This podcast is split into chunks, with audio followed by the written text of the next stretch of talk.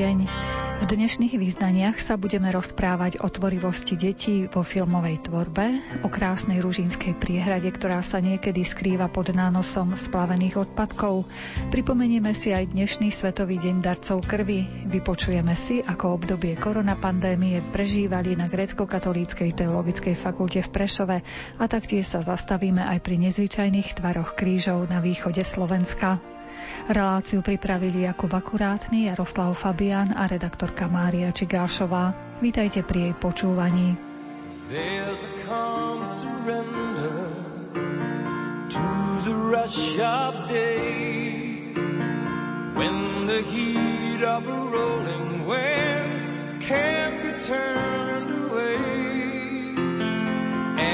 Enchanted moment and it sees me through.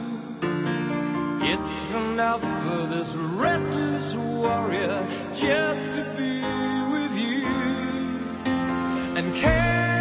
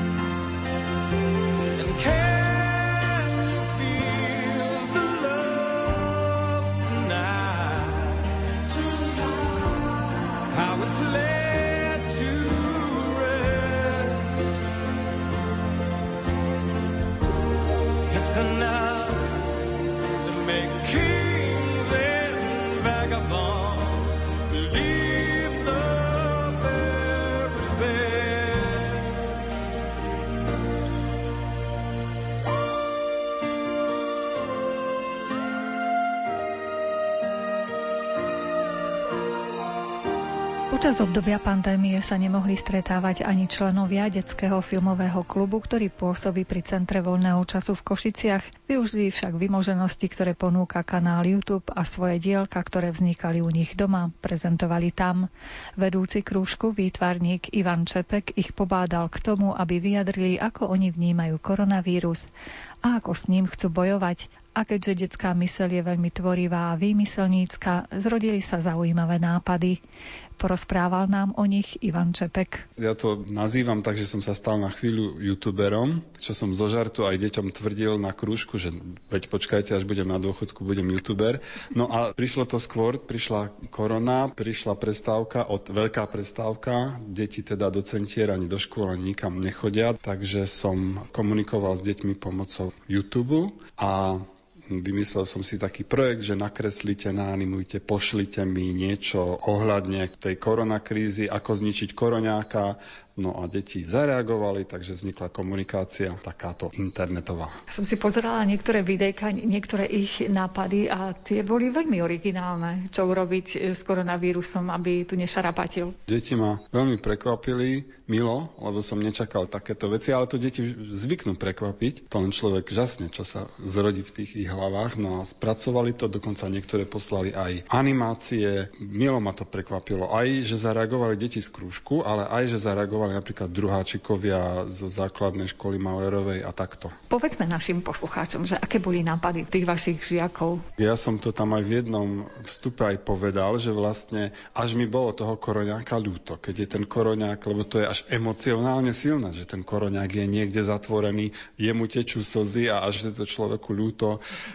oni ho tam mixujú, alebo človek sa na to chvíľu pozera a potom zistí, aha, tak toto je lopata a my sme pod zemou a koroňáci už sú pod zemou pochovaní. Takže aj takéto tam záležitosti boli, všeličo vymysleli tie deti podľa tej spätnej väzby asi im chýbal ten kontakt osobný, predpokladám, na tých hodinách. Áno, je to tak. Aj mám také avizo od kolegov a kolegyň, že im to chýba. No. Dávajú to nejak najavo a aj napríklad moja dcera učí a vlastne tie deti sa potrebujú vidieť takže keď je nejaká taká možnosť, aspoň nejaká tá aplikácia Zoom, a keď naraz sú aspoň na chvíľu spolu, tak sú radi. Dnešné deti dokážu využívať tie moderné technológie, takže ja si myslím, že sa dokážu zapájať takto aj s ostatnými cez internet. Na toto je to fajn. Na toto je to fajn, lebo na veľa vecí to zase fajn nie je, keď deti venujú príliš veľa času hrám, tak niekedy je to až príliš, ale zase hodí sa to práve na komunikáciu a teraz sme to využili počas tohto obdobia. Niekedy sme takí e, nazlostení na deti, že zasedia pred počítačom a teraz dokonca sme ich nutili, aby študovali cez počítač. To je pravda. Vlastne aj televízie rozbehli takéto interaktívne vyučovanie. Pedagógovia, moja známa učí deti hrať na husle cez aplikáciu, takže susedia si stiažujú, že nehrajte tak na husle cez deň, no ale tak ona ich učí ako na zuške. Takže rôzne spôsoby vznikli a vlastne veľmi sme to využili tie technológie, to je pravda. Nebyť koronavírusu, tak možno ani naša fantázia tak nepracuje. Určite to niečo urobilo aj s tou fantáziou, aj človek mal viac času, povedzme, voľného, aj nechcem povedať, že deti mali veľa času, lebo dosť sa aj učia doma a vlastne venujú tomu dosť veľa času, ale určite a ešte to zrejme príde, že čo všetko vzniklo, to sa ešte dozvieme, až sa všetci stretneme. Hovoríme o vašom videokrúžku, filmovom krúžku aj preto, že e, vaši žiaci sú už tradične úspešní na všetkých možných súťažiach. Ako sa vám darilo v tomto roku alebo prípadne v predchádzajúcom? Tento rok bol taký odseknutý. Stihli sme akurát zaslať film do veľkej medzinárodnej súťaže Lidice a tam sme získali čestné uznanie, čo nás veľmi potešilo, lebo v tej konkurencii tých filmov to je teda úspech. No a mávame úspechy, áno. Zvykneme v tom to je taká postupová filmová súťaž Sináma. Slovenská vrcholí to ako celoslovenskou súťažou a zvykneme sa umiestňovať na popredných miestach, čo nás veľmi teší a ja aj preto z toho mám radosť, že snáď myslím si, že tie filmy sú rôzne, že každý ten film je iný a nejak snažíme sa neopakovať tie postupy, aj keď nás to niekedy zvádza, že urobme ešte dvojku z tohto, lebo to sa osvedčilo, ale snažíme sa to robiť s tými deťmi tak, aby to bolo vždy iné. A vždy sú tie deti iné. No. A tie filmy sú, aké sú to dokumenty, sú to nejaké portréty, animácie? Vždy sú to animácie. Snažíme sa, aby tá animácia bola rôzna. Robíme animáciu aj stop motion, aj s nejakými figurkami, aj s osypkými materiálmi, tieňohrovú animáciu, pixeláciu, čiže animáciu živých osôb. My ešte veľa vecí, veľa tých produktov, projektov máme v šuflíku a ešte vlastne teraz si spomínam na veci, čo sme urobili počas niekoľko denných workshopov a ešte sme ich nedokončili. Takže sú to animácie, ale nepokúšame sa primárne o príbeh. Nie vždy to dopadá dobre. Tá animácia totiž je spojená tradične s nejakou rozprávkou, s nejakým príbehom, ale nemusí to tak byť a niekedy to je aj lepšie, keď to tak nie je. Keď ku mne príde sen, vždy vchádzam do rozprávky, ticho jak biely tieň. Prichádza z veľkej diálky na koči z bielých stúl.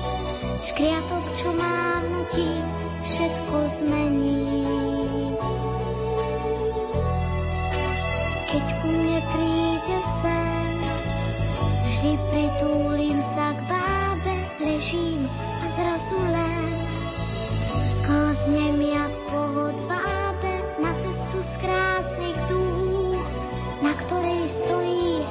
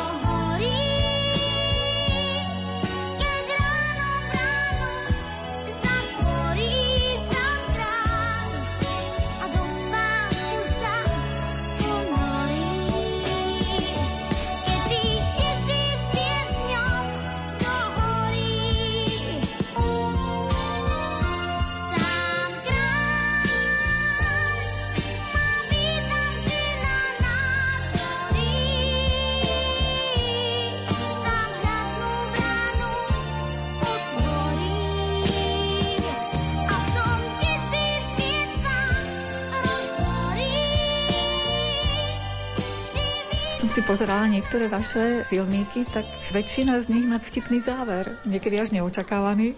No, to vymýšľame v kruhu detí, že čo a ako a často sa to aj mení, že no ale ešte tomu niečo chýba, na konci nejaký taký ten pointička, nejaká taký ťuk, tak e, dosť to potom ešte dorábame a snáď to je vtipné, no asi je.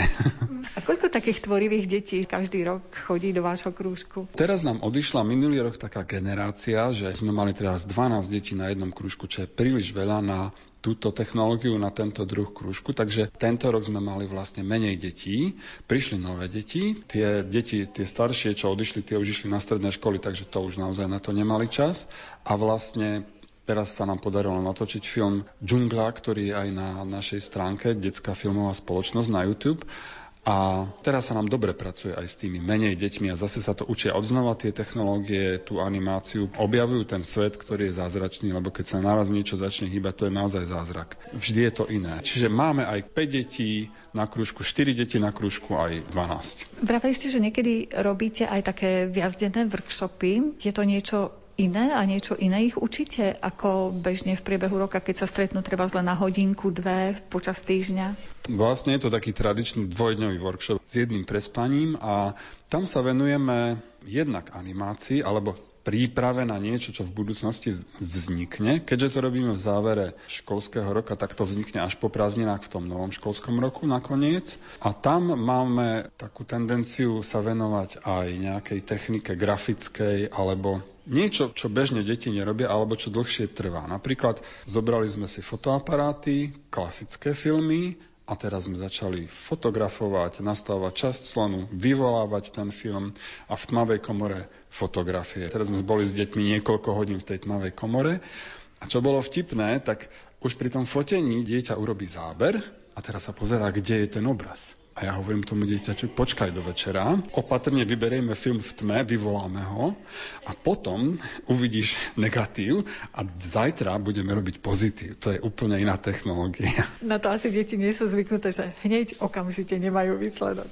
No nie sú, nie sú, ale zase potom, keď si niesli domov 30 x 40 cm veľké fotografie, čierno-biele teda, tak to teda mali naozaj fotky. Lebo drvivá väčšina toho, čo sa urobí, áno, to sú nejaké pixely niekde zaznamenané, ale ešte to nie sú fotografie. Z môjho pohľadu sú to až na papieri a sú to vlastne originály, lebo každá tá fotka, keď sa urobí v tej tmavej komore, tak je trošku iná a je to originál a je to pekné.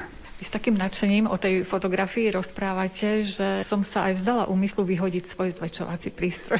No ja na to zareagujem, ja potrebujem tie zväčšovacie prístroje. Teraz ako v spojení s digitálnou technikou a na tom rameni, kto to pozná, tak vie, o čom rozprávam. Na tom rameni je potom umiestnený fotoaparát digitálny, zrkadlovka alebo niečo iné a z neho potom snímame animáciu tzv. plôžkovú, povystrihovanú, ktorá sa vlastne realizuje v horizontálnej polohe. Tak na tomto sa to výborne robí už dlhší čas, kto mi donesie zväčšovák, tak pekne poďakujem a keď odíde, tak potom tú jednu časť odstránim, ale zatiaľ odkladám a pracujeme takto s tým. Možno nás počúvajú poslucháči, ktorí sa venovali tomuto hobby a tak ako ja len oprašujú ten zväčšovací prístroj, možno sa ozvú vám do centra voľného času. Využijete. To chcem povedať do éteru, aby mi toho zase nedoniesli príliš veľa, ale jeden, dva ešte by som aj využil. Zvlášť, keď je nejaký taký workshop, že máme ešte viac detí než bežne. Z tých vašich detí, ktoré prešli filmovým krúžkom, niektoré aj pokračujú v tejto oblasti, v tejto umeleckej, že venujú sa filmu alebo niečomu podobnému? Uvažujem, že v Košickej televízii pracuje dotyčná dáma, ktorá chodila ku nám do krúžku a teraz nám končili na strednej filmovej škole Košickej dvaja chlapci, ktorí pravdepodobne pôjdu, aspoň jeden z nich viem, že chce ísť pokračovať ďalej, sa venovať tomu filmu. Primárne to vlastne tak ani nie je, že by sa to stávalo zase tak často. Skôr je to taká záľuba, ktorá povedzme nevyústi do konkrétneho ďalšieho záujmu, ale vždy je to niečo, čo človeka naučí niečo nejak myslieť ináč kreatívne a je to myslím potrebné aj pre ľudí, ktorí sa tomu už ďalej venovať nebudú. Tak to môžu tvorivo vlastne tie deti prežiť obdobie svojho detstva, mladosti. Áno, určite. A v tom našom centre sa stáva aj to, že to dieťa si vyskúša viac krúžkov rôznych a vlastne chvíľu je na astronomickom, chvíľu je na nejakom výtvarnom krúžku, na filmovom krúžku, potom si vyskúša nejaký, možno aj na lodenici nejaký krúžok, alebo športový krúžok, takže je to zaujímavé pre tie deti aj takto, že si toho vyskúšajú viac a aj so zvieratkami sa u nás dá zaoberať, aj kuchársky krúžok máme, no veľa, naozaj máme veľmi dobrú ponuku, myslím, pre košickú verejnosť. Vieš, ako kresliť úsmav, aký je svet farebný. Vežu šiknú stavať kociek, ukázať Vieš, ako kresliť úsmav, aký je svet farebný. Vežu šiknú stavať kociek, ukázať mi dva a tri. Namalujme malý domček, na ňom v okne ja a ty. Na oblohu patrí dúha, slnko aj mrak bruchatý. Za domčekom je malý ukazovák, prostredník, bratia, čo nerobia krik. Vieš, ako kresliť úsmev, aký je svet farebný. Vežu šiknú stavať skociek, ukázať mi dva či tri. Vieš, ako kresliť úsmev, aký je svet farebný. Vežu šiknú stavať skociek, ukázať mi dva a tri. Nakresli si rieku mudrou, pri nej trávu zelenú. Vymalíme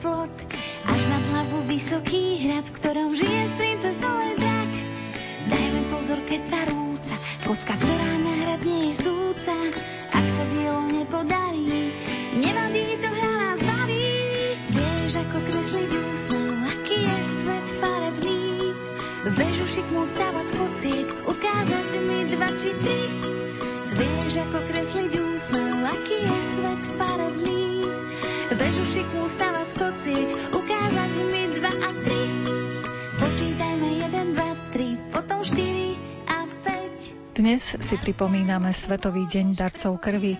Jeho cieľom je poukázať na tých, ktorí darujú kúsok zo seba, aby zachránili život iného človeka.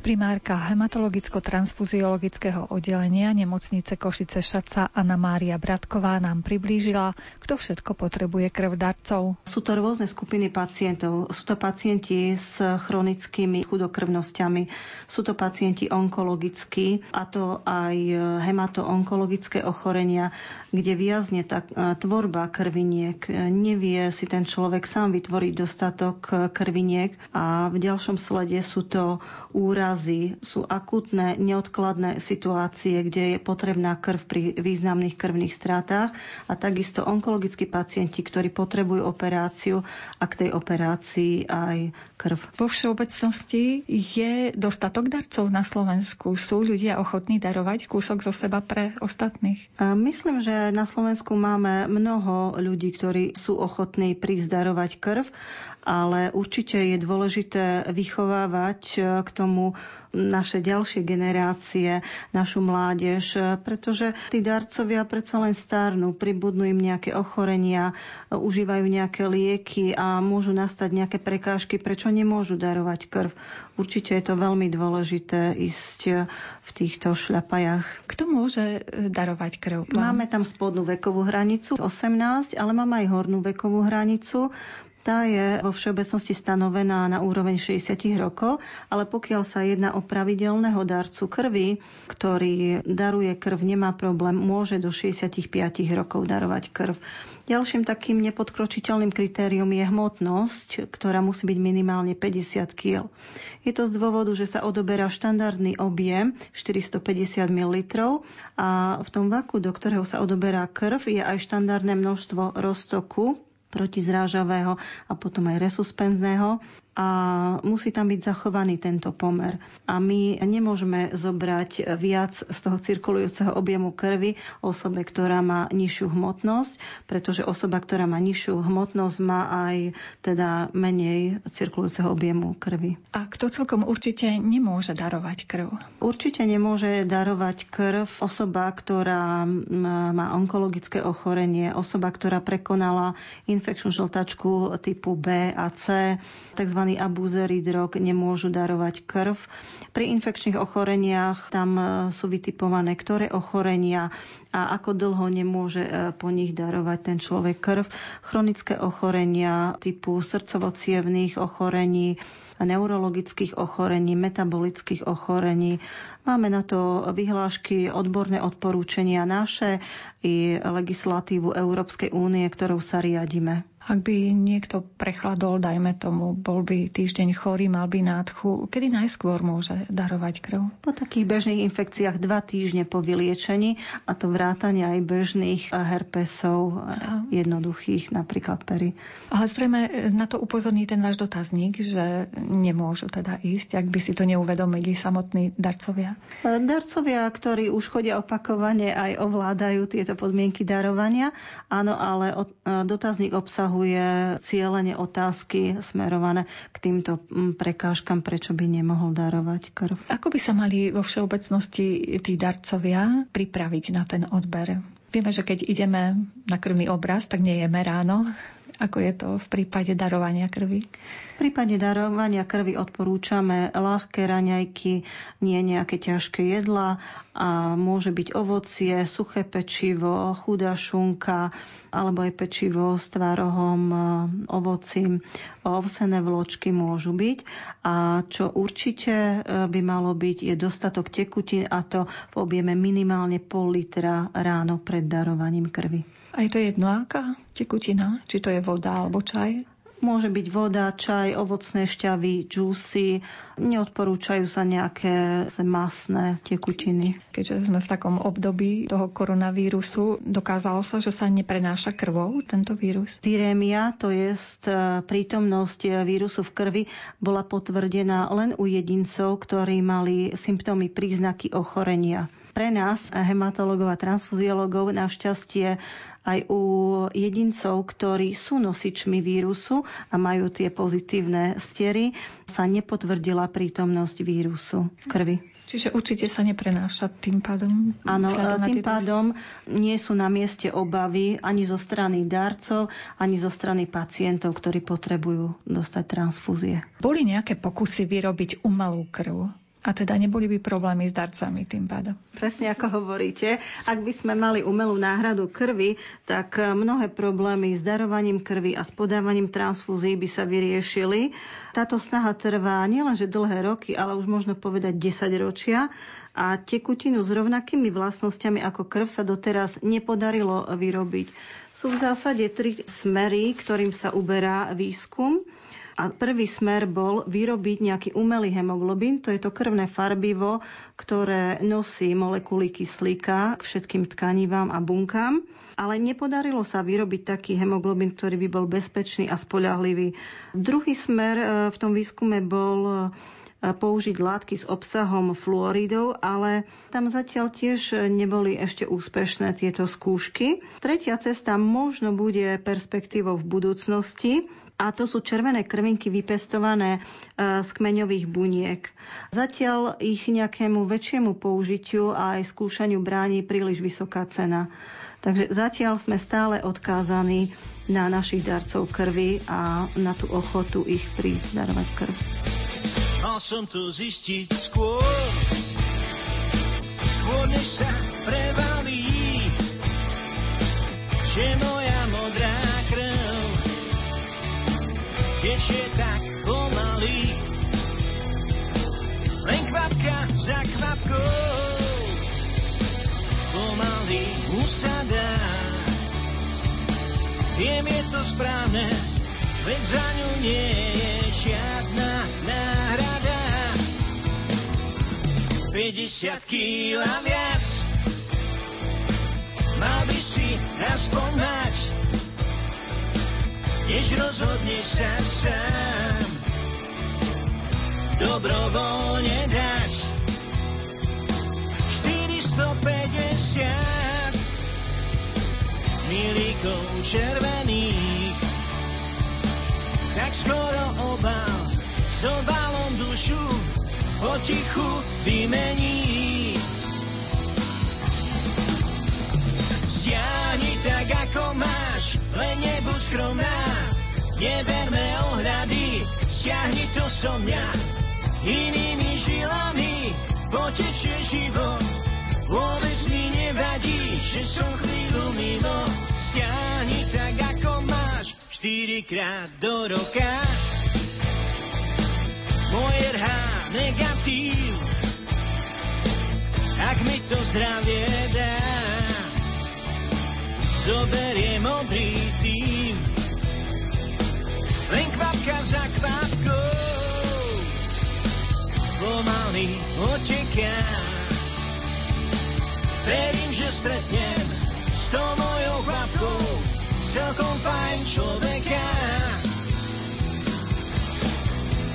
Stiahni tak, ako máš, len nebuď skromná.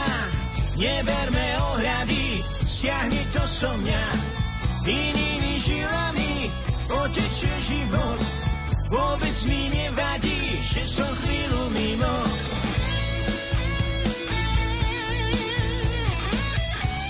Na východe Slovenska sa nachádza umelá vodná nádrž Ružín. Vznikla prehradením rieky Hornát v údolí Bujanovských vrchov. Do Ružínskej priehrady pritekajú aj rieky Hnilec a Belá. Vypúšťaná voda sa tu využíva na výrobu elektriny. Krásne vrchy a vodná plocha sú príjemným miestom na relax. Má to však jeden háčik. V posledných rokoch je Ružín zaplavovaný množstvom odpadkov, ktoré sem doputujú po riekach. O tomto probléme sme sa porozprávali s Branislavom Moňokom z organizácie Priatelia Zeme. Môžeme povedať, že Ružinská priehrada je jedna z najkrajších priehrad v Európe veľmi v peknom prostredí zasadená, ale to nie je to, kvôli čomu sa o ňu tak zaujímame, ale je to množstvo odpadov, ktoré sa tam každoročne naplavuje prítokmi Hnilec a Hornát. Každoročne tam niekoľko tón až desiatok tón vlastne odpadu naplavia tieto rieky, keď viacej poprší a vlastne sa začne to zlievať všetko, tak tie odpady z tých okolitých obcí vlastne natečú do Ružinskej priehrady a je celá pokrytá viac menej odpadom. Čo všetko sa tam našlo, čo vás prekvapilo, že čo všetko dokážu tí ľudia odhodiť? Všetko úplne všetko. Na povrchu samozrejme plavú plastové a také tie ľahšie nejaké dreva a plasty, ale aj uhynuté zvieratá, zvyšky zo zabíjačky, tam môže byť naozaj hocičo. A to je len to, čo vidíme. To, čo nevidíme, čo kleslo na dno, to môže byť ešte väčší problém vlastne aj pre životné prostredie a samozrejme aj pre tie živočiky, ktoré v tej vode žijú. Nedá sa to raz vyčistiť a potom už len udržiavať v poriadku? My sme robili taký jeden väčší projekt asi pred 10-11 rokmi a tam sme chceli identifikovať, že odkiaľ ten odpad sa tam dostáva. Pretože aj dovtedy pravidelne niekoľkokrát do roka sa tá Ružinská priehrada čistila, ale opakovane sa vždy znečistila. Takže vlastne my sme si povedali, tak ideme nájsť ten zdroj. Väčšinou nám vraveli, to sú rómske osady, ktoré sú na tých prítokoch čo sa tak čiastočne potvrdilo, ale nebol to jediný dôvod, že vlastne prečo my sme prešli všetky obce, ktoré sú na tých prítokoch a musíme povedať, že vo všetkých obciach boli pri riekach čierne skládky, ktoré vytvárali ľudia, väčšinová populácia, nie že len rómske osady.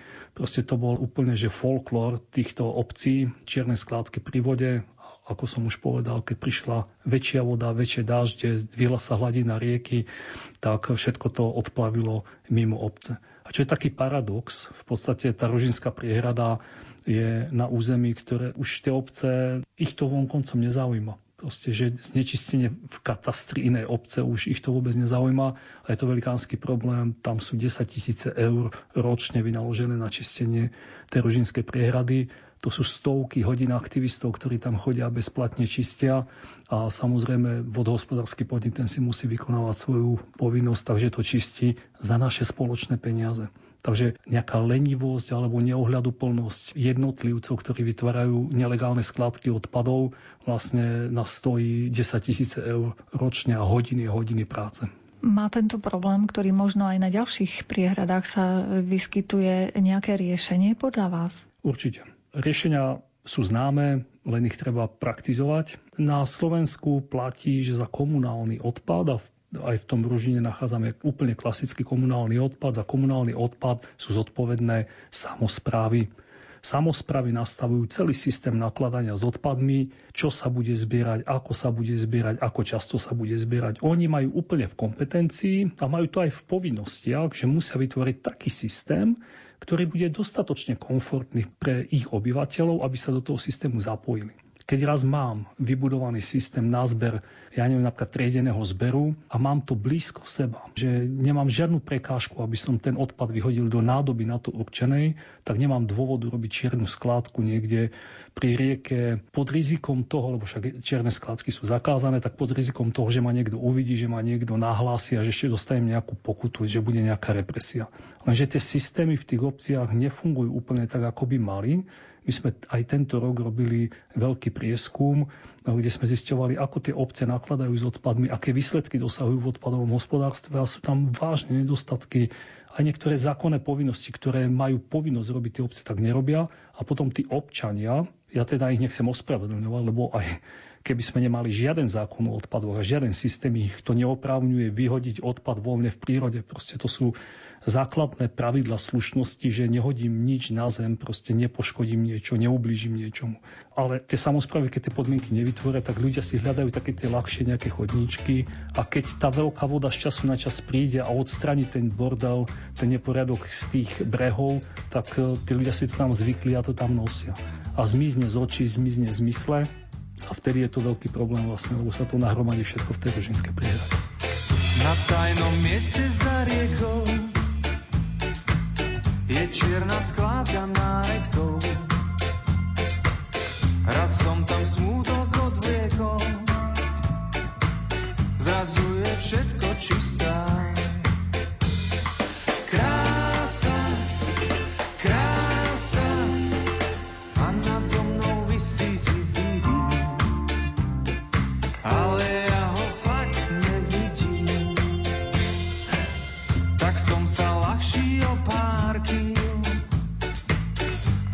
skládke chrbtom otočil. Skočil som rovno do rieky a prúd ma nesie a ja plávam, plávam, voda je sivá ako dým, ale ja sa fakt nedivím. Radšej sa naspäť ani na tej skládke bordelu spí. Vyhodených 5 kg 27 deka a ja plávam prúdom šedivým. Voda je sivá ako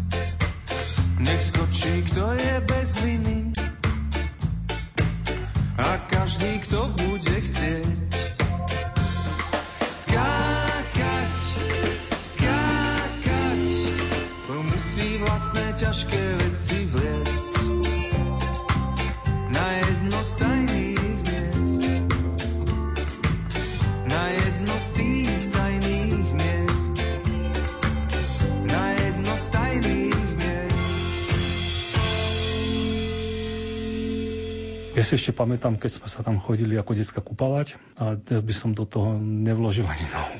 To, že sa to z vrchu pozbiera, všetci vieme, že v moriach, v oceánoch sú mikročastice plastov, že aké problémy to spôsobuje veľrybom. Vidíme, ako korytnačky majú okolo krku plastové častice a podobne. Toto všetko vieme o tých oceánoch, o moriach. A to isté máme v našej ružinskej priehrade. Samozrejme, plasty sa degradujú, začnú sa rozpadávať pod vplyvom UV žiarenia a všetkých tých okolností, ktoré v tej vode sú. Takže to, čo my z vrchu pozbierame, to je v poriadku, alebo kdo, čo, kdokoľvek iný, ale to, čo klesne na dno a tam sa to rozloží a sa tam živia tie ryby tým a, a všetky tí živočichovia, ktorí tam žijú, toto je velikánsky problém. Dneska už vieme a je dokázané, že aj na Slovensku je v pitnej vode mikročastice plastov. Je dokázané, že v potravinách máme mikročastice plastov, že vdychujeme mikročastice plastov. Jednoducho musíme byť troška obozretní a dávať si väčší pozor, pretože je to také celkom jednoduché, len v zdravom životnom prostredí môžeme viesť plnohodnotný a zdravý život. Takže nemôžeme si to tu ničiť s takým tým, že á, však to odplavilo niekde inde, tak sa nás to netýka. Týka sa nás to bytostne, pretože od niekiaľ bereme vodu, od niekiaľ bereme potraviny a nikdy nevieme, kde tie odpady v konečnom dôsledku skončia. Myslíte, že tento problém by pomohlo riešiť, keby boli väčšie kontroly, napríklad väčšie pokuty, možno hygienici, keby nejakým spôsobom zasiahli? Hygienici neviem, ale máme systém samozrejme kontrol dodržiavania zákona o odpadoch. Sú tu okresné úrady, ktoré majú tú kontrolnú činnosť. Je tu inšpekcia životného prostredia, je tu policia, Takže toto sú zložky, ktoré môžu kontrolovať e, veci a ktoré môžu toto uhrať. Sú tu starostovia obci, ktorí môžu kontrolovať občanov. Dneska kdokoľvek nahlási, že na nejakom území obce sa nachádza čierna skládka, tak tá obec to musí riešiť. Alebo keď to nahlasím na okresný úrad, tak okresný úrad z obcov to rieši. Obec to potom musí na vlastné náklady, keď nenájde vyníka odstrániť. To všetko sa zahrania do miestneho poplatku. Proste to sú súvislosti, ktoré, ak by v tých obciach minimálne vysvetľovali, že to, že my musíme pravidelne odstraňovať čierne skladky, pôsobí na to, že sa nám musí zvyšovať poplatok za odpady, tak možno tí ľudia by začali dávať pozor aj medzi sebou. Lenže na obciach to funguje takým iným spôsobom ja aj na suseda poviem, že tá však a ja niekedy budem niečo potrebovať, tak radšej buďme za dobre, lebo sused so susedom musí byť za dobre. Bez ohľadu na to, aký to má vplyv. Ale keby vedeli, čo ako že naozaj tie súvislosti, keby poznali tí ľudia, tak možno by si povedali, stojí mi za to mať suseda takého a byť s ním za dobré, ale že ohrozuje moje zdravie, moju peňaženku a tak ďalej. Takže ak by ľudia mali dostatočné informácie a hlavne vytvorené podmienky na zákonný spôsob nakladania s odpadmi, tak si myslíme, že by toto sa mohlo zlepšiť. Kontroly sú ale úplne že nevyhnutná súčasť toho celého. A potom samozrejme jedna vec je nejaká represia, ale na druhej strane poďme aj motivovať ľudí, poďme oceniť tých, ktorí sú zodpovednejší. Znižme im poplatok za odpad. A tí naopak, čo robia bordel, tak im dávajme pokuty jednoducho. Existujú spôsoby overené, po celom svete. My tu nemusíme vymýšľať teplú vodu, proste len to musí byť dobrý systém, dobrá informovanosť, dobrá kontrola a motivácia vtedy to všetko funguje. Je to zvláštne, že ešte aj v dnešnej dobe vznikajú tie čierne skládky, keď naozaj zbiera sa komunálny odpad, triedený odpad, čiže akýkoľvek odpad človek má, tak vie ho do nejakej tej nádoby dať alebo teda skompostovať a napriek tomu ešte vznikajú tie čierne skládky. Máme tisíce čiernych skladov na Slovensku, čo je úplne že hamba v rámci Európy. Minule prišli kamaráti zo zahraničia, že Ružinská priehrada si pozreli, čo je na Slovensku zaujímavé a že Ružinská priehrada, no hambil som sa ich tam zaujím záväz, lebo som netušil, čo tam bude. Že či tam zase nebude celá vodná plocha zaplavená odpadmi.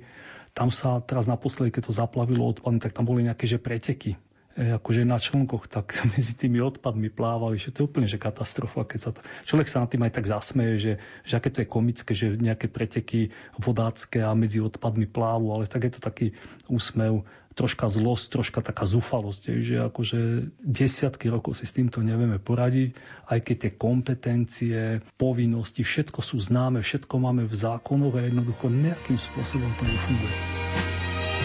Tam nad tou hrází, kde mech borové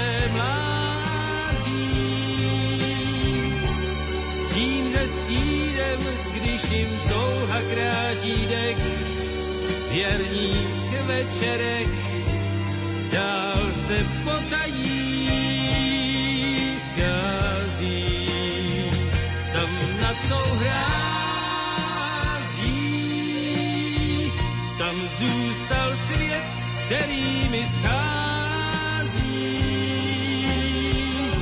Jen do vln času místo kamínku člověk vzpomínku smutně hází, hází. Rybník v lučinách a nad ním hráz, odkud jsem tak rád. Hrstí kamínků čezil tu. Já nevím, jestli teď si umím hrát s tou tůní jako za mladá.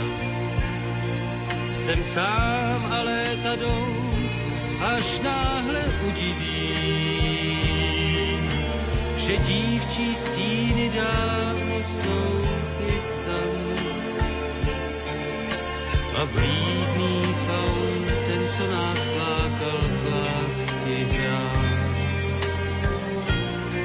je šedivý. Tam nad tou hrází, kde věnčí mech borové mlází. Stín se stínem, když jim touha krátí dech, v jarních večerech dál se potají schází.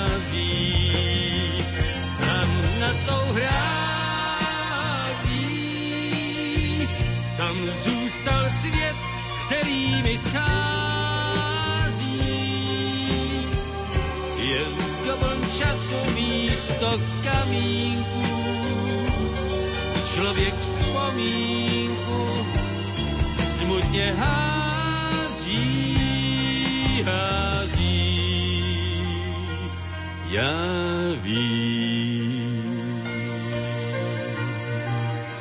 Obdobie pandémie spôsobenej koronavírusom sa dotklo aj grecko-katolíckej teologickej fakulty Prešovskej univerzity v Prešove.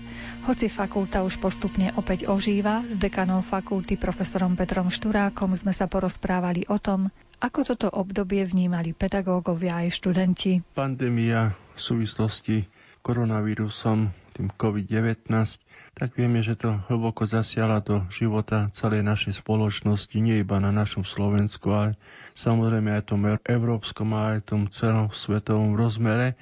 A táto pandémia zasiala hlboko aj do fungovania škôl a nevidím aj ani vysoké školy univerzity, tak tomu bolo aj prešlo aj na našej grecko-katolíckej teologickej fakulte, kedy sme sa snažili naplňať to opatrenie pána ministra školstva, že obsah má byť ten, ktorý je, nemá byť menený, iba majú sa meniť formy vzdelávania tak sa priznám, museli sme sa aj my ako študenti tiež učiť tým novým technológiám, tým aplikáciám. Museli sme zvládnuť proces formy už nie prezenčné, ale prez na tú formu distančnú. Osobne si myslím, že na fakulte sme to celku dobre zvládli. Vidím na vašu otázku odpovedi aj také určité negatívum, ale aj určité pozitívum. Negatívum by som možno vyjadril takto, že Samozrejme, cez tieto aplikácie tých rôznych Teams, alebo Zoom, alebo neviem ako rôznych týchto možností, všetky hranice prestávajú byť hranicami, ale možno takto vyjadrené ešte starou školou, že pedagóg je nie iba ten, ktorý podáva informácie. Informácie si môžeme vygoogliť, ale pedagóg je ten, ktorý dáva oveľa viac, ponúka študentom vedomosti. A vedomosti oveľa viac ako informácia, pretože tá ostáva hĺbšie človekovi. Ale tu je ešte aj jeden rozmer, okrem toho, že aj môžeme vzdelávať tou formou elektronickou, ono pri osobnom, bezprostrednom, komunikačnom, každodennom styku so študentami, pedagóg ešte predsa má jednu možnosť, podľa môjho názoru, ešte tú možnosť aj formácie študenta a pri tom elektronickom spôsobe ona už nie je tak naplno možno byť realizovaná, tak určité pozitíva vidím v tom, že ozaj tie nové aplikácie pomáhajú v tom, že môžeme vzdelávať aj mimo, by som povedal, tých múrov škôl. Na druhej strane to negatívne vidím, že absentuje ten denodenný univerzitný život, to by som povedal také vzdelávanie bezprostredné aj formačné. A keď som spomínal také pozitívum, ktorý ja osobne som videl v tomto procese tejto pandémie a tohto vírusu a v kontexte toho vzdelávania, som sa tak zamyslel nad situáciou, že čo je vlastne poslaním vysokých škôl. Ono je to definovanie dané, že je to oblasť vzdelávania vedy a výskumu a tak ďalej. Ale z hľadiska aj našej fakulty som si uvedomil, že tu bytno, že tá fakulta plní svoje poslanie. A vyjadril by som to vlastne spôsobom práve aj realizáciou študijných programov. Lebo tu navidno, že to vzdelávanie je aj v tom poslaní, aj v tom uplatnení potom absolventov a tak ďalej.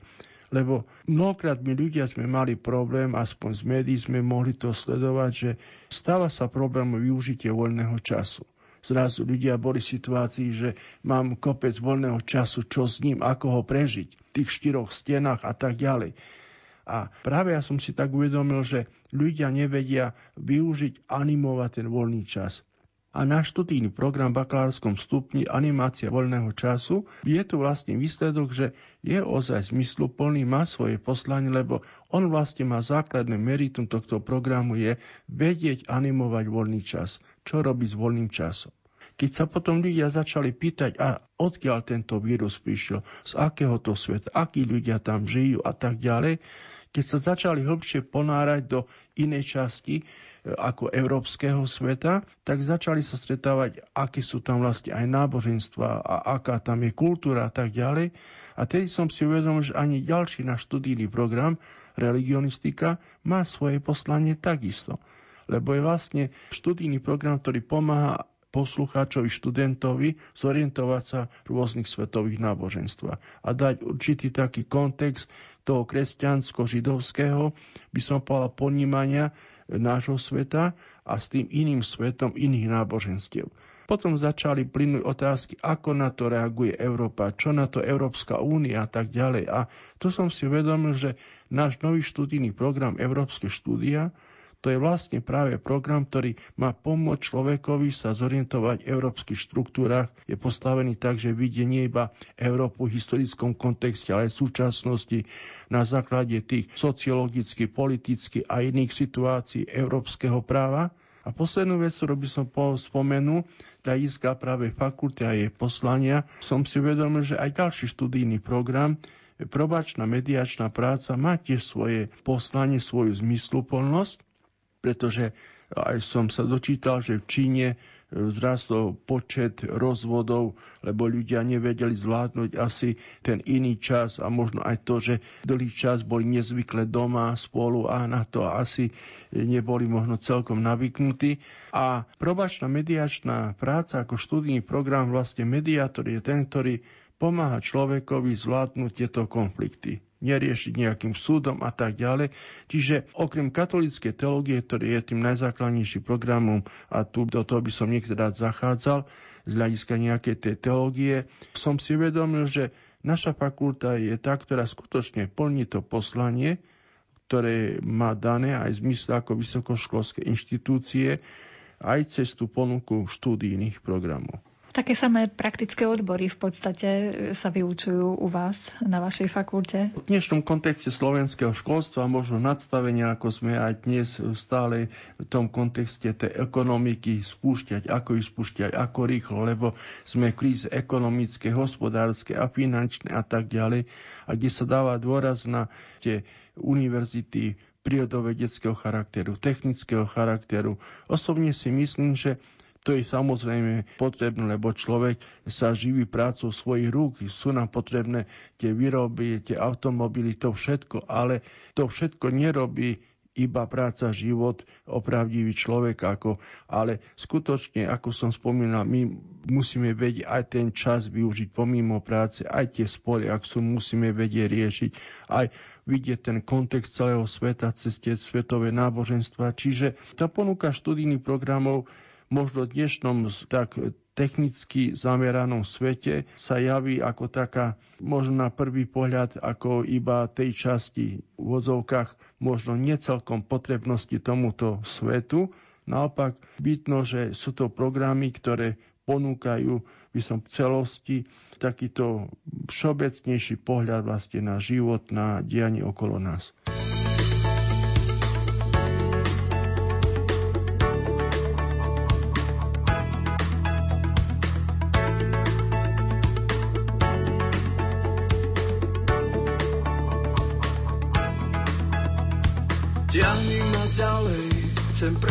Preskočiť múr, prekročiť práh tam, kde blíži sa smrť. Viem, ty si tam a viem, kto je pán, kto je víťaz nad smrťou, aj keby som zomieral za kohokoľvek. Yeah, a kedykoľvek. Ťahni ma ďalej, chcem preskočiť múr, prekročiť práh tam, kde blíži sa smrť. Viem, ty si tam a viem, kto je pán, kto je víťaz nad smrťou, aj keby som zomieral za kohokoľvek. Yeah, a kedykoľvek.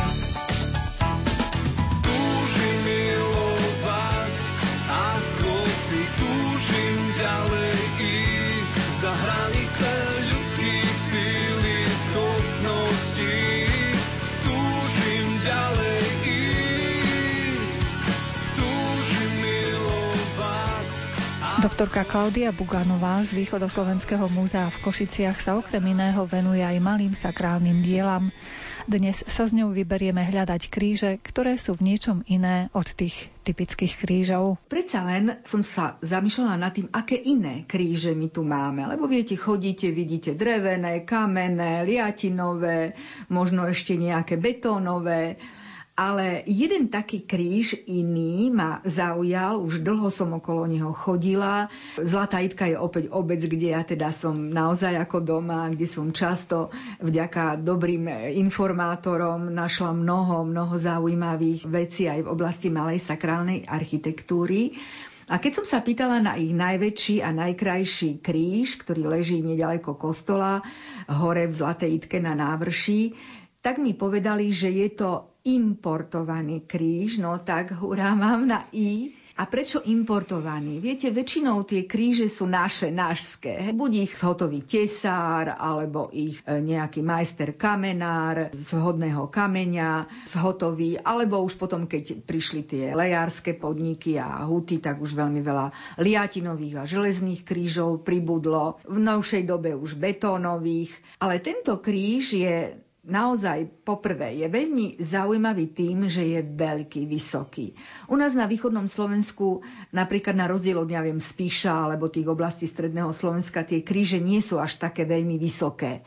Tento má najmenej 5 metrov, a nie je to kríž, ktorý by vás tak, musíte sa naozaj na ňo zahľadieť a pozerať tak, o čo išlo tomu zhotoviteľovi toho kríža, pretože keď sa na ňo pozeráte, tak vlastne vidíte v jednom dva kríže. Jeden veľký, ktorý je taký masívny, železný a kde si v dolnej časti toho ramena je ešte taký maličký krížik a ten je už ozdobený, je tam množstvo rôznych úponkov, kvetov a ja neviem, girland a podobne podobne. Takže keď taký, tak odkiaľ sa tu vzal? Nuž, a ako informátori povedali, takto je kríž, ktorý nám poslali naši rodáci, Odkiaľ vám poslali taký veľký kríž, ako je to možné? No tak boli to tí rodáci, ktorí odišli za prácou koncom 19. storočia do Maďarska, do železiarní v Diožďöri pri Miškolci. Od určitého času vieme, že na Slovensku bol nedostatok práce, ľudia museli odchádzať za prácov až do Ameriky.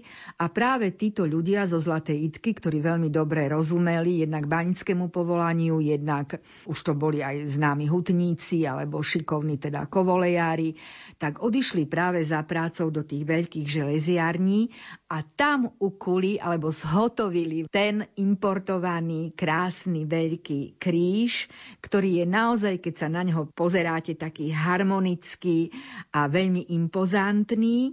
a nachádza sa na ňom našťastie aj nápisová tabuľka, ktorá je vždy pre nás tou indikáciou toho, kto, kedy a ako. Takže je v maďarčine, ale v preklade do slovenčiny znie, je tam napísané, že na slávu Božiu dali postaviť 10. oktobra 1917 deti a zaťovia Jána Kalafusa a jeho manželky Márie Kalnovej. Čiže naozaj kríž z prvej svetovej vojny, z obdobia, keď už naozaj veľmi veľa ľudí padlo na frontoch prvej svetovej vojny a kedy sa ešte vo veľkej miere tieto sakrálne symboly vstyčovali v krajine alebo konkrétne tu aj v tomto prostredí a dodnes sú vlastne importovanou pamiatkou výrobku diožďorských hutníkov a v celom regióne Košic a Abova nemá takýto kríž obdobu. Relácia sa blíži k záveru, ešte raz si ju môžete vypočuť v repríze v sobotu o 14. hodine. Význania pripravili Jakub Akurátny, Jaroslav Fabian a redaktorka Mária Čigášová. Ďakujeme vám za pozornosť a želáme vám pekný deň. Dve drievka pribité pevne do seba. Stočené za nás darom až z neba. Tá jedna kratšia, druhá je naprieč. Zdrvený pádmi prosíme vylieč. Dve drievka posolstvo trvalé nesú pokojne za nás, Bože môj, nesúď. Veď ľudské túžby, krehučké dlane, milovať chce, odpusť im za ne.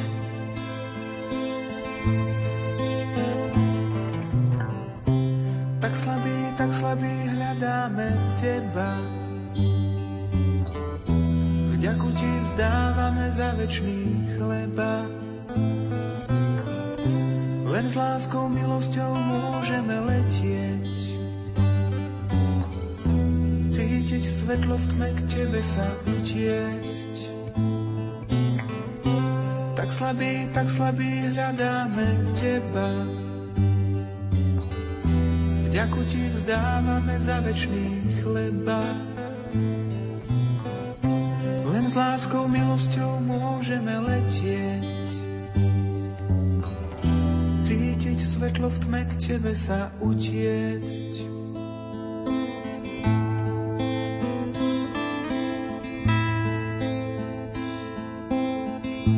Dve ovce zblúdené, hriechom ranené,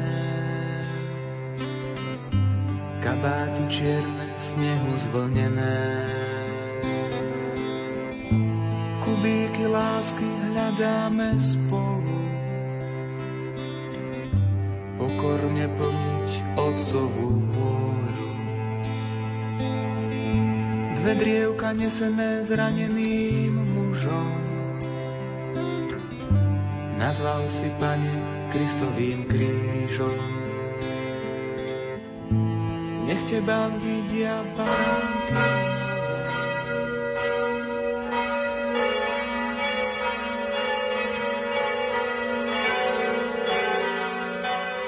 Milí poslucháči, v tento sviatočný deň vám v nasledujúcich minútach ponúkame prostredníctvom katolíckej televízie priamy prenos modlitby Aniel pána z Vatikánu. Na Svetopeterskom námestí sa ju pomodlí pápež František spolu so zídenými veriacimi. Už o chvíľu odozdáme slovo našim kolegom do televízie Lux. Zo štúdia Rádia Lumen vám prajeme ničím nerušené počúvanie.